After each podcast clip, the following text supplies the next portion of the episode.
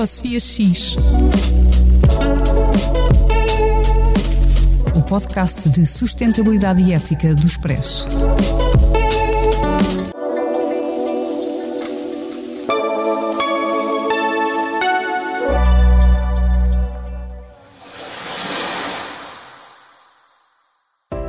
Ecosofia X, em parceria com a Sociedade Ponto Verde. Há 25 anos a promover a inovação e mudança de comportamentos para uma melhor reciclagem de resíduos de embalagens em Portugal. Descubra mais em pontoverde.pt.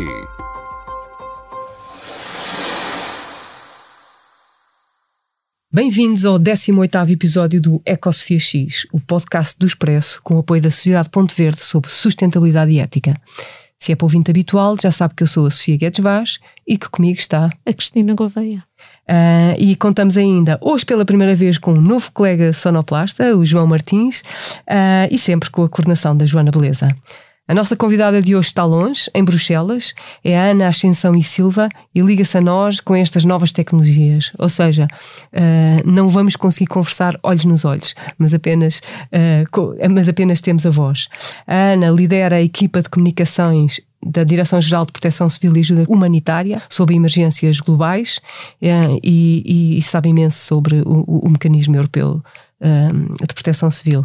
Obrigada, Ana, por estares aqui hoje e ajudar-nos a pensar melhor sobre a importância da proteção civil no âmbito dos incêndios e, em particular, como a Comissão Europeia se articula com os países, eh, neste caso, neste caso Portugal. Uh, mas nós vamos começar, como sempre, pelo, pelo raio-x.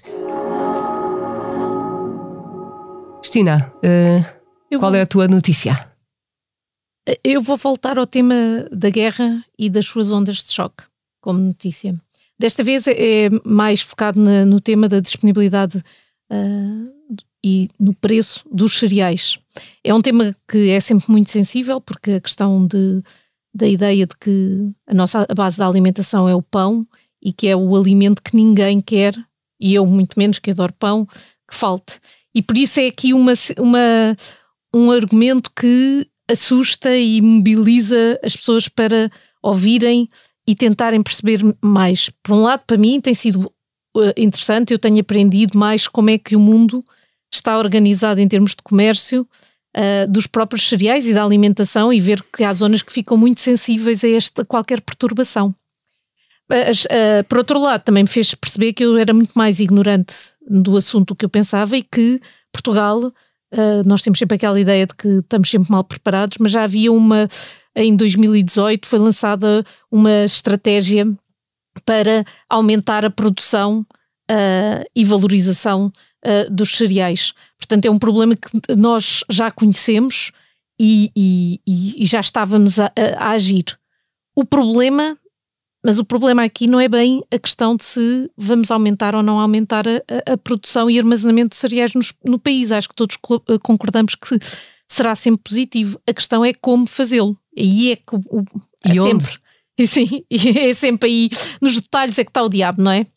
E eu, epá, as notícias que tenho ouvido uh, têm sido que me têm-me deixado perplexa, porque uh, quando se ouve uma notícia destas, que muitas vezes até começa com esta ideia, vamos, Portugal vai lançar nova campanha do trigo, um bocadinho em contraponto com aquela que o Estado Novo lançou talvez, não sei se é esta a ideia, mas há aqui muito nas notícias uma certa imagem saudosista.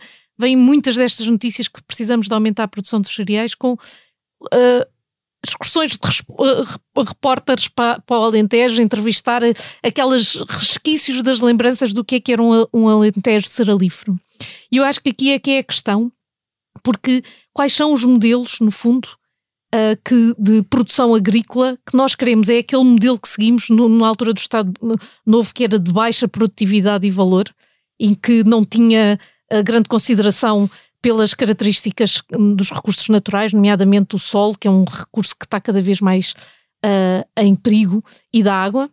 E, e, agora, neste caso, então, ainda mais, se já não havia no Estado Novo, nesta altura, é uma das questões que ainda hum, se põe pela ausência de, de, de muita gente que queira ser agricultora, também não tem em consideração os próprios agricultores. Portanto, eu uh, uh, isto levanta-me uma perplexidade que é como é que o conhecimento sobre a sustentabilidade, e nós falamos aqui de 15 em 15 dias, estamos sempre a falar quase como se a sustentabilidade fosse um dado adquirido na comunicação e, na, e nas preocupações de todos, está presente no debate público. Porque, por exemplo, os repórteres podiam ter ido aqui à autostrada A5 e verem inúmeros exemplos onde os melhores solos do, do país estão, têm produção ainda hoje de cereais, apesar de estarem a ser rodeados de, de betão. Uh, e, portanto, eu acho que esta é uma das questões, é, é, um bocadinho que me preocupa, que é vamos mandar às malvas o que sabemos sobre o território, o passado e o futuro e, e, pensar, e agir como se a guerra da Ucrânia fosse para sempre? Ou vamos, vamos fazer, ter uma atitude um bocadinho mais uh, pensada e estratégica e mais ainda, acho que nos leva ao pensamento que temos muito mais que fazer sobre a relação como comunicar a sustentabilidade e a introduzir uh, nas preocupações das diferentes profissões do dia a dia. Mas isto, se calhar, já não é uma notícia para ninguém. E tu, Sofia, o que é que não, não, eu, eu, não gosto de comentar as tuas notícias, mas eu, num artigo que, que, que, li, ainda vi esta frase aterradora: que é na Europa há 4 milhões de hectares de reservas ecológicas que podem ser libertadas para aumentar a área plantada. Pois, ou uh, seja, portanto, é, é, parece que estamos a dar vários passos atrás para um passo à, à, frente que é incerto, porque não estamos a falar de ausência de acesso aos cereais é só em condições diferentes e não favoráveis, não é? Pois, exato, exato. Bem, a minha notícia é, é diferente. Estamos aqui no, no, na primeira quinzena uh, de junho. Um, em que se comemorou de forma muito tenue o Dia Mundial do Ambiente. Não sei se algum dos nossos ouvintes sabe sequer quando é que foi. Foi 5 de junho. Sim, tu sabes, mas eu estava a perguntar aos nossos ouvintes para pensarem se, se, se, houve, se viram alguma comemoração do Dia Mundial do Ambiente este ano. Um, e, e, também uh, comemora-se uh, um, uh, os 50 anos da primeira grande Conferência Mundial das Nações Unidas, a chamada Conferência de Estocolmo, que foi a nível global em 1972. Uh, portanto, este ano comemoram-se 50 anos de diplomacia ambiental, foi a primeira vez que, que aí aconteceu, do ambiente ter entrado na política pela porta mais ou menos principal, pelo menos nas Nações Unidas, uh, uh, e, e, e, teve uma grande repercussão essa grande, essa grande conferência, de pessoas de facto de todo o mundo se juntarem para discutirem as, as questões ambientais. E naquela altura apenas um chefe de Estado, aliás, é que foi, é, é que foi à Conferência de Estocolmo. Hoje em dia, às, às, ao Rio mais 10, e Rio mais 20, e Rio mais é um 30, é um, são, são todos. Mas naquela altura foi apenas um chefe de Estado que esteve presente em, em, em Estocolmo. E, e, isto aqui é um toque que, claro, que o meu feminismo não, não deixaria escapar, que uh, foi uma chefe chefe de Estado, que foi a Estocolmo em 1972, uh, eh, a Indira Gandhi da, da Índia. Mas pronto, isto é só um pormenor. Uh, mas, mas a minha notícia é porque a Suécia, onde foi, onde foi feita agora uma conferência a comemorar os 50 anos de 72, fez um relatório e é assustador porque apresenta basicamente mais do mesmo. Dizer que nestes 50 anos preconizámos com, com sorte cerca de 10% das ações eh, que fomos identificando como essenciais. Concretizamos. Pois, exato, exato. Os outros 90 uh, já identificámos, sabemos que temos que fazer, mas népias. Um, mas de qualquer maneira, há duas dimensões do relatório que eu gostei. A primeira é esta: a ideia de que não há um gap de políticas e aspirações. Nós sabemos o que queremos e temos as políticas. O gap que há é apenas de ações não é de mais políticas, não é de mais estudo. Quer dizer, é sempre preciso mais políticas e mais estudos e mais evolução, mas o que há essencialmente é um problema de ações e não de uh, políticas e aspirações. E a segunda é uma que me é muito cara e é uma coisa que nós há 50 anos andamos a dizer, e a ideia de que repensar a nossa relação com a natureza está na base da solução. Não é novo, é, de facto, há 50 anos a ética ambiental começou com isto, com a ideia de que nós e a natureza somos só somos uma e apenas e temos que nos inter, inter, interligar mais e nós aqui também no, no, no, Eco, no Eco Sofia X agora que também estamos a, a, acabar esta primeira temporada, acho que trouxemos, não foi de, em todos os episódios, em quase todos, esta ideia de nos maravilharmos com, com a natureza como o grande primeiro passo para resolver muitos dos problemas. E aliás, a, a, Rachel Carson, que também falámos no programa anterior, que escreveu A Primavera Silenciosa, antes disso tinha escrevido um, um livro que era Maravilhar-se. Uh, e é também uma, esta delícia de uma imersão na natureza que, que, tanto nos faz falta. Pronto, é a minha notícia que passaram 50 anos, que avançámos muito, mas estamos ainda muito longe. E acima de tudo que estamos a falar exatamente das mesmas coisas durante os últimos 50 anos. E isto é, é, é assustador ao Mas estamos tempo. noutro tom. Noutro tom, sim. Já não, já não somos uh, já não somos tão, tão combativos, não é?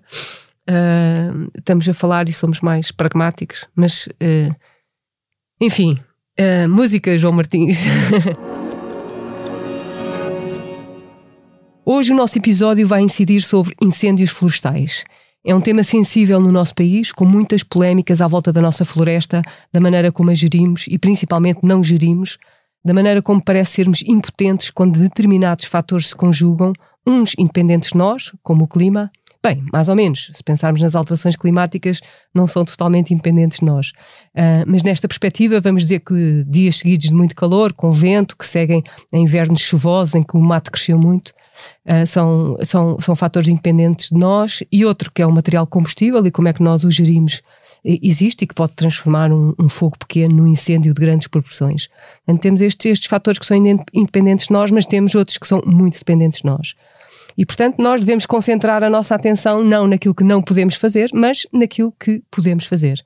E palpites há muitos, aliás, talvez demasiados, de partes de, de, distintas e com agendas diferentes. E por isso, é, é, por vezes, é difícil situarmos numa posição equidistante dos exageros de parte a parte e ter uma discussão verdadeiramente construtiva.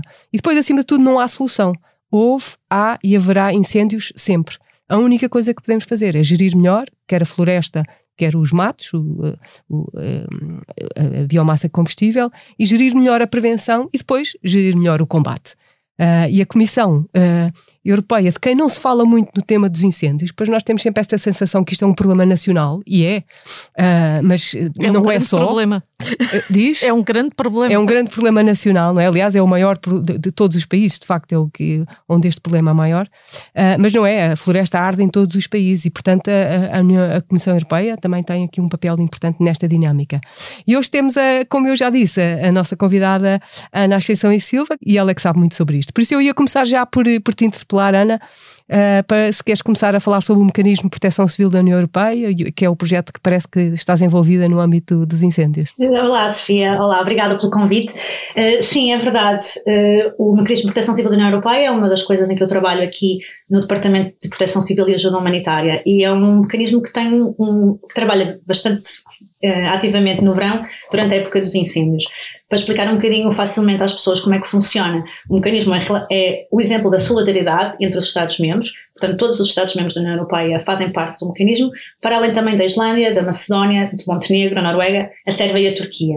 Uh, e que funciona em qualquer uh, emergência, não só nos, nos, fogos, é que há sempre um país que pede assistência, que pode ser de qualquer eh, país do mundo, não precisa de ser destes, de, destes grupos, uh, precisa de ajuda porque tem um fogo ou um terremoto. Uh, por exemplo, durante o Covid também tivemos imensos pedidos relativos a isso, agora na Ucrânia, portanto, é um mecanismo uh, abrange bastantes coisas, mas realmente durante o verão, durante a época de incêndios que está agora a começar, os incêndios são um dos pontos fortes.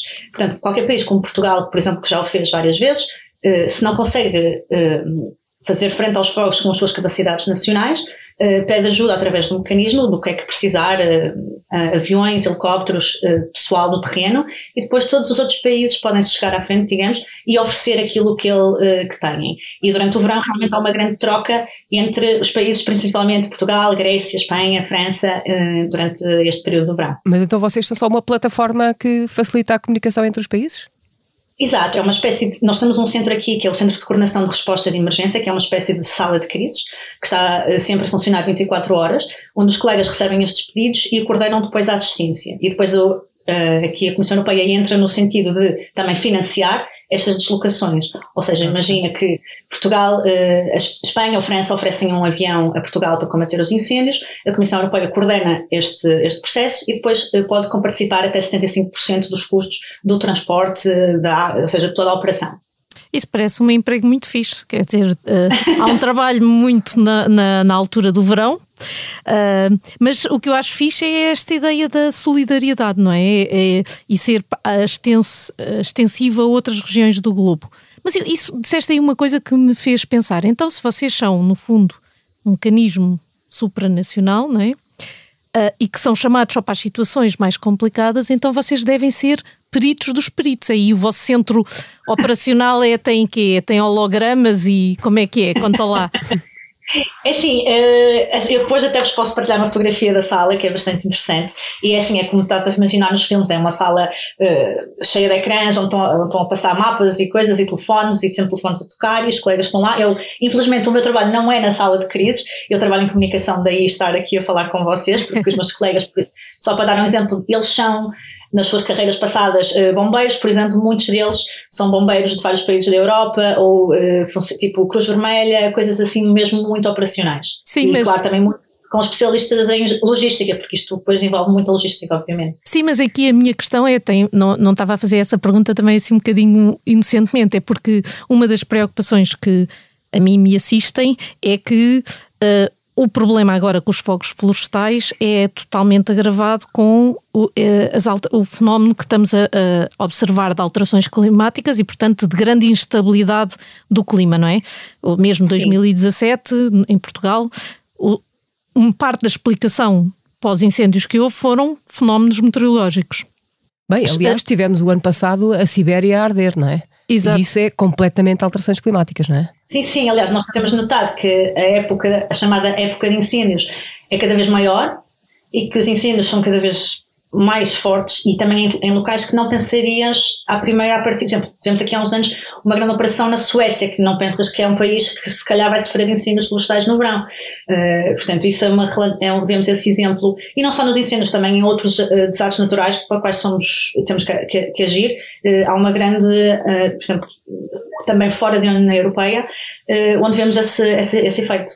Pois, se, eu estava a pensar, se nesta coisa dos incêndios, o temos, temos uma maneira de proceder, não é? Que é o chamado business as usual. E, e isso já funciona mal, agora com as alterações climáticas e com o agravamento da situação. Uh, temos que melhorar de, uma, de uma parte ainda como é que é? ainda que está abaixo daquilo onde já devíamos estar. Portanto, a Comissão está preocupada com, com as alterações climáticas. Ou seja, é está se... a formar super bombeiros ou bombeiros que usem novas tecnologias, novas abordagens? Pois, Porque isso é uma das questões que se. E aliás, quando se ouviu o relato então de Pedrógão, de que, eh, quer dizer, as pessoas. Os ficaram perdidos um bocadinho. Sim, não tiveram, não tiveram capacidade de responder a um fenómeno para o qual não estavam preparados, não é?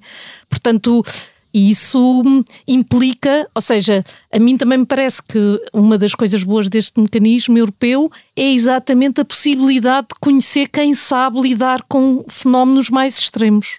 Não estamos a formar super bombeiros, aliás, o nosso papel não é, não é formar os bombeiros nacionais, mas é também, é, é também coordenar, eh, digamos, a formação de bombeiros que vêm, que vêm de outros países, ou seja, Imagina, uh, bombeiros em França que são especialistas em uma espécie de tipo de fogos.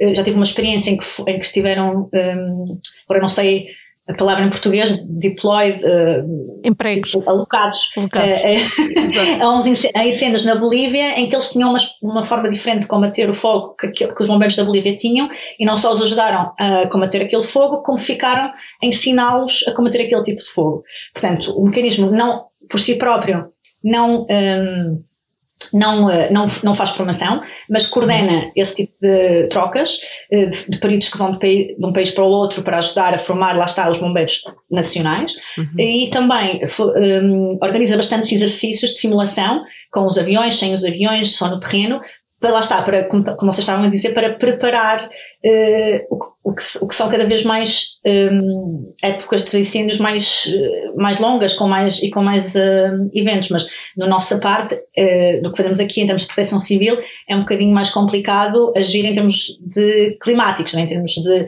de políticas climáticas, por isso não, não posso falar porque não faz parte do nosso, do nosso âmbito de trabalho. Sim, mas a questão aí que se põe aqui um bocadinho também é a proteção civil tem aqui um triângulo, não é? E o triângulo passa Sim. pela prevenção e planeamento, não é? Há a parte do socorro, e nessa ideia do socorro percebo perfeitamente a lógica de que um, vocês coordenam as operações. Na parte do planeamento e prevenção, nomeadamente até nesta que estávamos a falar, de especialização do Corpo de Bombeiros e de, das operações, não é? Um, já disseste aí que vocês têm, de certa forma, essa troca de experiências. Há alguma coisa neste momento que esteja ligado com esta ideia de que vamos ter fogos em sítios inesperados, como é o caso da Suécia, vamos ter fogos, fogos com uma violência como tivemos em 2017, provavelmente em outros sítios do mais do sul uh, da Europa. Como, uh, há essa lógica e como sim, é que, sim, o que é que têm feito em relação a isso?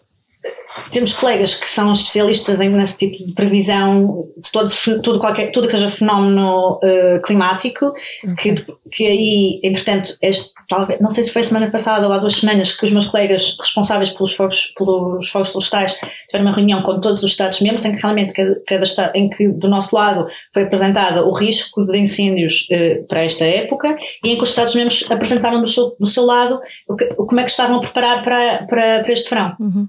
Ok, e Portugal, eu estava a ver, vocês têm um, uh, o FIS, não é? Que é uh, for, uh, incêndios, o, o, sistema de informação de, de, dos povos florestais europeus, isto de estar a, a traduzir siglas para português é sempre difícil. Uh, e eu estava a ver que vocês têm lá uma média entre 2006 e 2021 e Portugal ardeu 1% do seu território anualmente.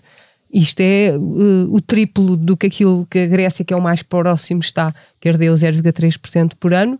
Bem, e de todos os outros Estados-membros, há ali, uh, claro, Espanha, Itália, Croácia, Chipre, ali um bocadinho à volta do 0,2%, mas de qualquer maneira é 5 vezes uhum. menos. E todos os outros Estados-membros, a maior parte deles nem, nem chega a 0,1%. Isso quer dizer que os portugueses são os mais peritos uh, ou não? Não, é que temos muita experiência, digamos. Somos os que temos mais experiência da Europa. Em apagar os fogos ou em.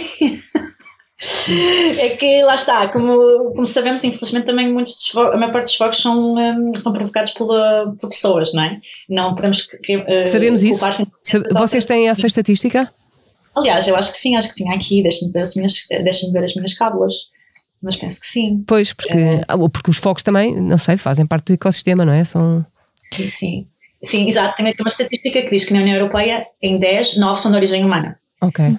Mas isso faz claro, também eu... pensar noutra questão, que é a questão de, ainda ligada à prevenção, que é o que é que vocês têm uma mascote para. Uh, como geralmente é nas essas campanhas de sensibilização, têm sempre uma mascote sobre não, os fogos. Não temos, não temos. Não Mas temos vocês um não fazem sensibilização, por não? Vocês não fazem sensibilização? Não, não, não faz parte da, da nosso, do nosso âmbito. Isso será para cada Estado-membro. Assim, nós fazemos okay. algumas campanhas de. Uh, não sei se temos agora alguma a correr, mas fazemos algumas campanhas no facto de mostrar, lá está o que eu, estou, o que eu já, já estou a explicar hoje, que é como é que a União Europeia ajuda no sentido da prevenção e da resposta, mas em termos de sensibilização uh, ao cidadão, uh, não, não fazemos. Uh, e, e, vo, e, você, e, vocês estão ligados. ao cargo de cada, cada país. Cada país. Vocês estão ligados, quer, quer à DG Ambiente, quer à DG Investigação, uh, para uh, estarem todos interligados, não é? No fundo, porque isto é um, um problema. Isto é, os fogos é, é, o fim, é o fim de uma cadeia de, de, de eventos, não é? Uh, e é preciso muito mais. Não, não, nem por isso, mas ao dizer investigação, sim. Aliás, os colegas que eu, que eu mencionei antes que trabalham no, no EFIS, que eu não sei agora para estar. Sim, no, sim. Eh, eles são, muitos deles estão aqui, mas com uma espécie de empréstimo uh, do, do, do DG de Research, do, de pesquisa. De, de investigação. investigação. Isto é uma coisa muito específica e eles fazem. Basicamente, isso é, é, o trabalho deles, é, é prever, é, ver, não só monitorizar o que está a acontecer uhum. hoje, mas também prever imagina, com um incêndio de Fraga hoje em Portugal ou na Grécia, eles têm a capacidade de prever mais ou menos, com base nestas coisas todas, uh, como se propagará. Ah, e, e, falam com os portugueses para ver se os portugueses estão sim, a achar claro. a mesma coisa ou não. Sim, sim, sim. E depois veem que é, uh, Muitas vezes como, como agir. Pode chegar o contacto do nossos, dos colegas de Portugal da Proteção Civil ou pode ser também a partir daqui, uhum. uh, para confirmar. Eh, por exemplo, quando, eh, não, não são fortes, mas só para dar um exemplo recente, quando houve aqueles terremotos nos Açores que não parecia que ia, correr bastante mal em relação Sim. ao vulcão, Uh, também os colegas, eu, eu, por acaso tinha visto nas notícias e falei com os colegas da sala de crise e eles depois entraram em contato com os colegas da Operação Civil de Portugal a perguntar se estava tudo sob controle e eles sim, sim, está tudo sob controle, se precisarmos de ajuda, dizemos. Ah, mas, mas foi, foi, iniciado porque, porque, porque tu viste nas notícias? Sim, sim Isso é muito casuístico. e, e, porque, tinha, porque em Portugal estava, naquele dia por acaso, estava toda a gente um bocado a panicar, tinham que, tinham que evacuar a ilha e eu achei estranho aqui ninguém ter dito nada. Mas então eh, comentei com os colegas, eles sim, ah, ok, ninguém nos disse, é porque não devem precisar, mas vamos confirmar que, okay, que estão, está sob controle. Isso é muito uh, uh, tranquilizador, não é? Saber que estamos sempre com essa, um centro de operações sempre a olhar para toda a região europeia, não é?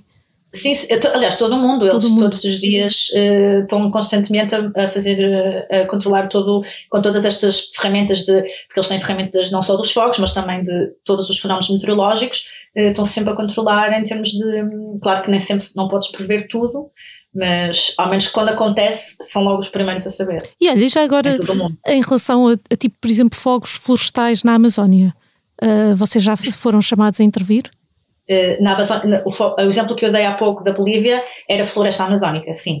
Eh, o Brasil, infelizmente, eh, nunca pediu ajuda, porque lá está, como podem entender também, muitas vezes estes pedidos de ajuda são vistos um bocado politicamente e alguns países sentem-se um pouco melindrados em assumir que não conseguem lidar com, um, com certos problemas. Ah, não é o caso de Portugal, ou, ou porque Portugal é, é, já, já, já, já, beneficiou e já também ajudou outros países. E, e a Comissão tem, tem não, não tem um corpo de bombeiros próprio? Não. Nem aviões próprios, não. nem nada? Aviões, sim, aviões começamos a desenvolver, uh, não é bem próprio, é uma espécie de um, parceria com, com certos Estados-membros, em que temos uns aviões uh, chamados Rescue, não, não se traduzimos, uh, que podem ser ativados nestas situações que, estamos em, que está em desenvolvimento, esta frota. Ah. As pessoas ainda não. E está e tá baseada em Portugal ou noutro sítio? Digo, não, digo, eu, digo eu porque Portugal não, é o sítio eu... da Europa com mais incêndios, portanto é o que faria mais sentido em termos lógicos. Não, não é porque somos portuguesas agora estar aqui a puxar a barragem à minha sardinha, não. Tomara eu não a puxar, não é? Não, não, não. Nós temos um, 11 aviões, agora estou aqui só a confirmar os números, um, e 6 uh, estão alojados nos Estados-membros. sobre esta. Onde não há incêndios? Estão alojados nos Estados-membros onde não há incêndios? Não, eles, um avião também uh, rapidamente chega a Portugal. Uh, não, uh, porque isto, cada Estado-membro também se teve que chegar à frente para comprar o avião, não é? Ah, okay. é um, é, ah, então é não, são, não são da. Ah, é uma parceria, portanto, não são aviões da Comissão Europeia. É que são da Comissão Europeia, mas tem que ser. Isto é um bocado complexo, mas que, sim, cada país também tem que, se, tem que, tem que participar. Mas estes aviões significa que, quando são precisos, são usados para onde quer que seja, não, claro. não precisam estar estacionados uh, num aeroporto em Portugal para, um, para serem ativados se for preciso. Sim, sim, mas em princípio é melhor estar nos países do Sul do que do Norte, não é? Se precisarmos de um avião e ele está na Finlândia, demora não sei quantas horas a chegar a Portugal. Mas esses aviões eh, servem para os fogos e para outras coisas, não é? Para salvar pessoas também, ou não? É, são não, específicos não, dos fogos. São, são aqueles que são os canadeiros, exato, era isso que eu ia sim, perguntar. Não, para... ah, então, isso, pois é, é mesmo dirigido para fogos florestais, não é? Sim, sim, estes são aviões mesmo só para, para, este, para este fim. Ok, uhum. ok. Mas Portugal tem uma. É, é privilegiado. É porque eu fiquei mesmo assustada com. Se olharmos para o gráfico, que é, que é um gráfico com os 27 membros, e depois Portugal tem. É, é um gráfico de barras, não é? E, e, depois Portugal, nós até sempre, estamos sempre contentes quando Portugal sobe, no, sobe tem uma barra muito grande, mas aqui é exatamente o oposto. É, o contrário. É, é, completamente o oposto, mas é uma barra enorme. Eh, não sei se conheces o mapa uh, do, do, do FIS. Um, o mapa não, o, o, gráfico. E portanto eu ia pensar que uh, as relações entre a Comissão e Portugal seriam privilegiadas nesse sentido, porque é o país que precisa mais, que se calhar sabe mais que tem mais experiência. Sim, mas isto é um bocadinho, é, é um bocadinho needs-based, não é? é portanto, estes aviões só são, uh, só são ativados, só são emprestados se o país em causa, Portugal quiser. ou quem for, uhum. uh, quiser. Portanto, se Portugal achar que a Proteção Civil Nacional tem capacidade, não, não, não, eh, não, não pede ajuda, claro, okay. e não, não se ativa. Portanto, isto não é uma questão de quem tem, ninguém tem prioridade sobre ninguém. É uma claro, claro, é, é, é, até a, até a perigosidade do, dos incêndios, não é? Está, é, o que eu falei, é o que eu falei no início, que é solidariedade. Portanto, Portugal se vê que não consegue. Aliás, todo o conceito de quando o, o mecanismo foi, foi, criado é para complementar as capacidades nacionais, não substituir. É uma coisa que nós dissemos bastantes vezes. Portanto, claro. não, é, não, é nosso, não é responsabilidade substituir as capacidades nacionais, mas complementá-las quando não são capazes de responder. O que acontece, infelizmente, no, no Zona dos Fogos acontece bastantes vezes, lá está, porque Portugal tem uma, tem uma quantidade de fogos muito elevada, mas não é uma questão de ser privilegiado ou não qualquer Não, não é privilegiado no mau sentido, é, até, é, é no mau, é, não é no. É, Sim. É, é, é, mesmo porque se, se, há mais fogos em Portugal, 10 vezes mais fogos em Portugal do que em qualquer outro país da Europa, há aqui sim. um. Não é? Se, sim, sim, sim, sim. É tipo. Não, mas por exemplo, eu estava aqui a ver e. Uh, a última vez que Portugal, portanto, nos últimos dois anos, não, não, não pediu nenhum, nenhuma assistência em termos de fogos. A última vez foi em agosto de 2018, ah. Em que foi um, uh, um avião, não dois, aliás, dois canadeiros e algumas pessoas. Pois, de resto, então somos autossuficientes ah, no geral. Quando não, Os vistos nos quando... últimos dois anos. Mas se calhar foi porque teve tudo distraído houve... com o Covid, não sei. Não, houve menos incêndios em Portugal. Em, em, Portugal, o ano passado e há dois anos, houve muito menos incêndios do que tinha havido nos anos anteriores. Aliás, o, o fogo maior do ano passado não, não foi em Portugal, foi noutro país qualquer. Nem, foi na Grécia. Foi na Grécia, pois. Foi uma das operações em si. Ok, isto é, pois é, é interessante, mas de facto vocês estão só no fim da linha, não é? No fundo é isso.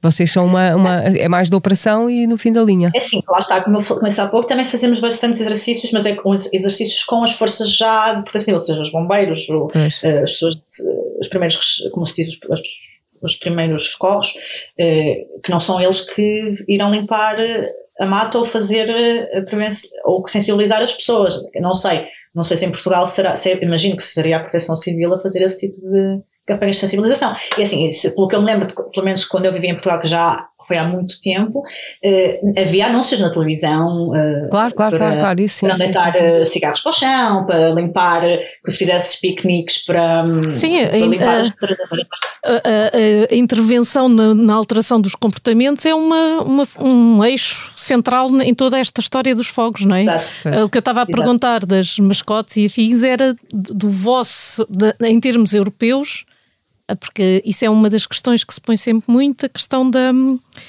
da distância que os, os cidadãos sentem uh, das medidas da União Europeia, não é? E, e, da, e, neste caso é um movimento de solidariedade uh, muito focado, no fundo, essa ideia de, de ser um super mega centro que permite ir buscar recursos e passarmos a ser uma União Europeia, em vez de sermos uhum. cada um de nós por si só.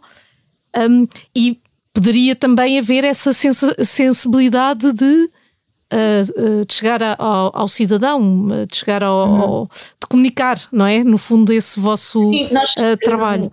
Uh, que... Nós temos tentado comunicar o trabalho, mas lá, lá, está, nós temos uma campanha agora a correr em que mostramos realmente os colegas, as pessoas, ou seja, tipo, agora o Alfonso aqui atendeu o telefone, ou não sei das quantas, da Eslovénia, que precisava estavam a precisar de não sei o quê, e então fazemos aí os vídeos okay. com as pessoas mesmo reais e com os colegas reais a falar. E aí também para mostrar um bocadinho que há pessoas aqui e que, estão, e que estamos sempre estamos sempre disponíveis, mas que sim, eh, chegar ao, a um cidadão, a uma pessoa normal em Portugal profundo, sei, isso é mais difícil. Pois, mas em Portugal todos, eh, em Portugal toda a gente que trabalha em proteção civil conhece-vos, não é? No fundo é isso. Sim, sim. Isso é que é importante, não é? Porque eles é que falam convosco e eles é que vos pedem ajuda e oferecem, se calhar também em, em algumas instâncias. Sim, sim. Porque eu não sei, mas imagino que sejamos também um bocadinho peritos nisto Uh, infelizmente, dado, dado o nosso caso. Está um, bem, Ana, não sei eh, se queres dizer mais alguma coisa. Isto, de facto, isto é um tema difícil e.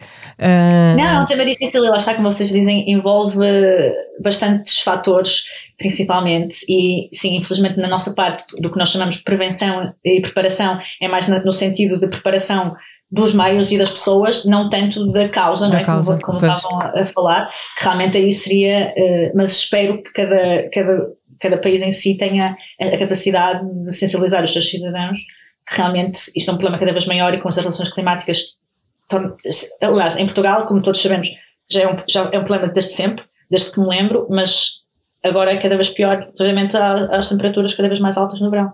Uh, e por acaso, ainda hoje estávamos a comentar que ok, é, uma, é, bom, mas é estranho que já estamos a, quase a meio de junho e ainda não houve nenhum grande incêndio, o que é ótimo, é ótimo, mas também isso, isso também mostra que está tudo um bocadinho, uh, digamos, trocado uh, em termos de, de, clima. Pois, sim, sim, depende sempre do clima, se, se houver mais, mais mato ou menos mato e, e depois grandes. Hoje, hoje vão estar, oh, agora no, no, na semana em que estamos a, a, gravar este episódio, vão estar uhum. temperaturas altas, portanto esperemos que, que não seja que não, se confirme que não haja mais nenhum, nenhum haja, grande incêndio nenhum, nos grande próximos incêndio. tempos. Pois. Exato, uh, E claro, nós aqui não, na, na, parte da sustentabilidade temos assim um grande interesse na parte da, da gestão da floresta e como é que a, claro. a, a, a, floresta é gerida e qual é que é a melhor maneira uh, de gerir claro. a floresta, mas, uh, mas claro, vocês uh, estão mais centrados Sim, no, nós, no, combate. Claro, seria, seria para nós uma, um bom, muito bom sinal se até setembro ninguém precisasse destes aviões. Isso, Exato. Um... claro, claro, claro. Isso é aquele emprego, nosso... aquele emprego que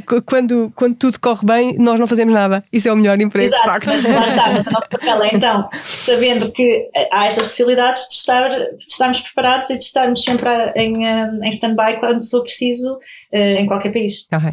ok, obrigada Ana, foi um prazer ter-te aqui uh, e, até, e até um dia destes. Adeus. até a próxima. Adeus, adeus.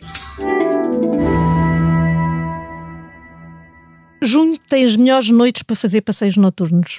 São as noites mais curtas, mas uh, e por isso mesmo são facilitadoras de que se faça um se tenha uh, essa experiência que é estar uh, a ouvir a natureza durante a noite. A minha sugestão é que façam um farnel e saiam de casa ao fim do dia rumo ao campo mais próximo, no meu caso aqui provavelmente seria Sintra Cascais ou, ou a zona da, da Rábida, e façam uma caminhada em tempo de lua cheia, que em junho temos a sorte que é a meio do mês, portanto temos aqui um grande período, ou então, se não quiserem caminhar mais lá para o fim do mês, fiquem só a olhar para o céu, que é a altura da lua nova, e onde podem uh, olhar para o céu e ver o maior número de, de, de estrelas. Estrelas, pois. Eh, se não o quiserem fazer sozinhos, há grupos que organizam caminhadas uh, e passeios noturnos. É uma questão de só fazer em Google e vão chegar a vários uh, é uma experiência a não esquecer.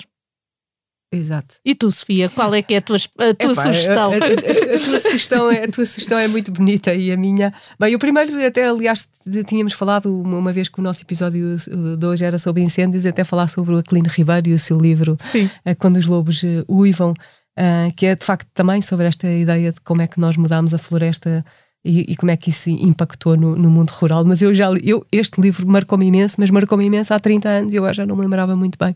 Por isso eu queria fazer outra sugestão e é muito, muito mais, eh, muito menos poética do que a tua.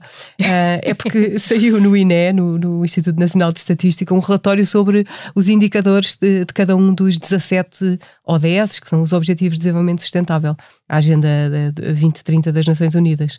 E por isso a minha sugestão é mesmo muito, muito prosaica: é irem ao portal do INE e olharem pelo menos para o sumário executivo, podem se sentir como executivos, uh, para terem uma melhor ideia daquilo que nós em Portugal conseguimos atingir nestes sete anos de ODS no nosso país. Ou Como... seja, duas leituras exigentes, não é? Porque Sim. Aquilino tens que saber muito uh, vocabulário e entrar no espírito uh, da sua escrita. E aqui é olhar para números e, e dados. É completamente oposto, de facto. Eu, eu sou um paradoxo de pessoa. Os 17 ODS, ainda por cima, têm 163 indicadores, uh, e, mas, mas logo só no sumário executivo, eu acho que se, lê, só forem ver o, o sumário executivo já vale a pena porque tem lá um, um, uma espécie de um, uma tabela em que dizem o, o, destes 163 indicadores, nem dizem quais é que é, dizem só, só têm o encarnado, uh, o branco e o, e o verde. E nós estamos eh, em 90 indicadores, que é muito mais de metade, estamos bem, tam, ah, temos uma é bolinha é verde. portanto, é, é uma boa. É, é, uma boa notícia, sim. E, e em 28 estamos piores. Uh, mas um grande, um grande problema é que, portanto, para dar os 163, em 42 não sabemos, porque não há dados. E isto continua a ser uh, sempre um problema uh, deste, deste país, não, não termos dados para poder avaliar. Mas, mas, como eu disse, vale a pena pelo menos ir lá ou, ver o, o sumário executivo. Portanto, é só porem uh, INE, ODS e, e, certamente vão, vão chegar ao, ao relatório. Uh, adeus, boa, adeus, Ana. Obrigada por teres uh, estado connosco aí em Bruxelas. Cristina, até obrigada, daqui a 15 dias. Sofia, e obrigada, Ana. E ouvintes, uh, até daqui a 15 dias. Exato.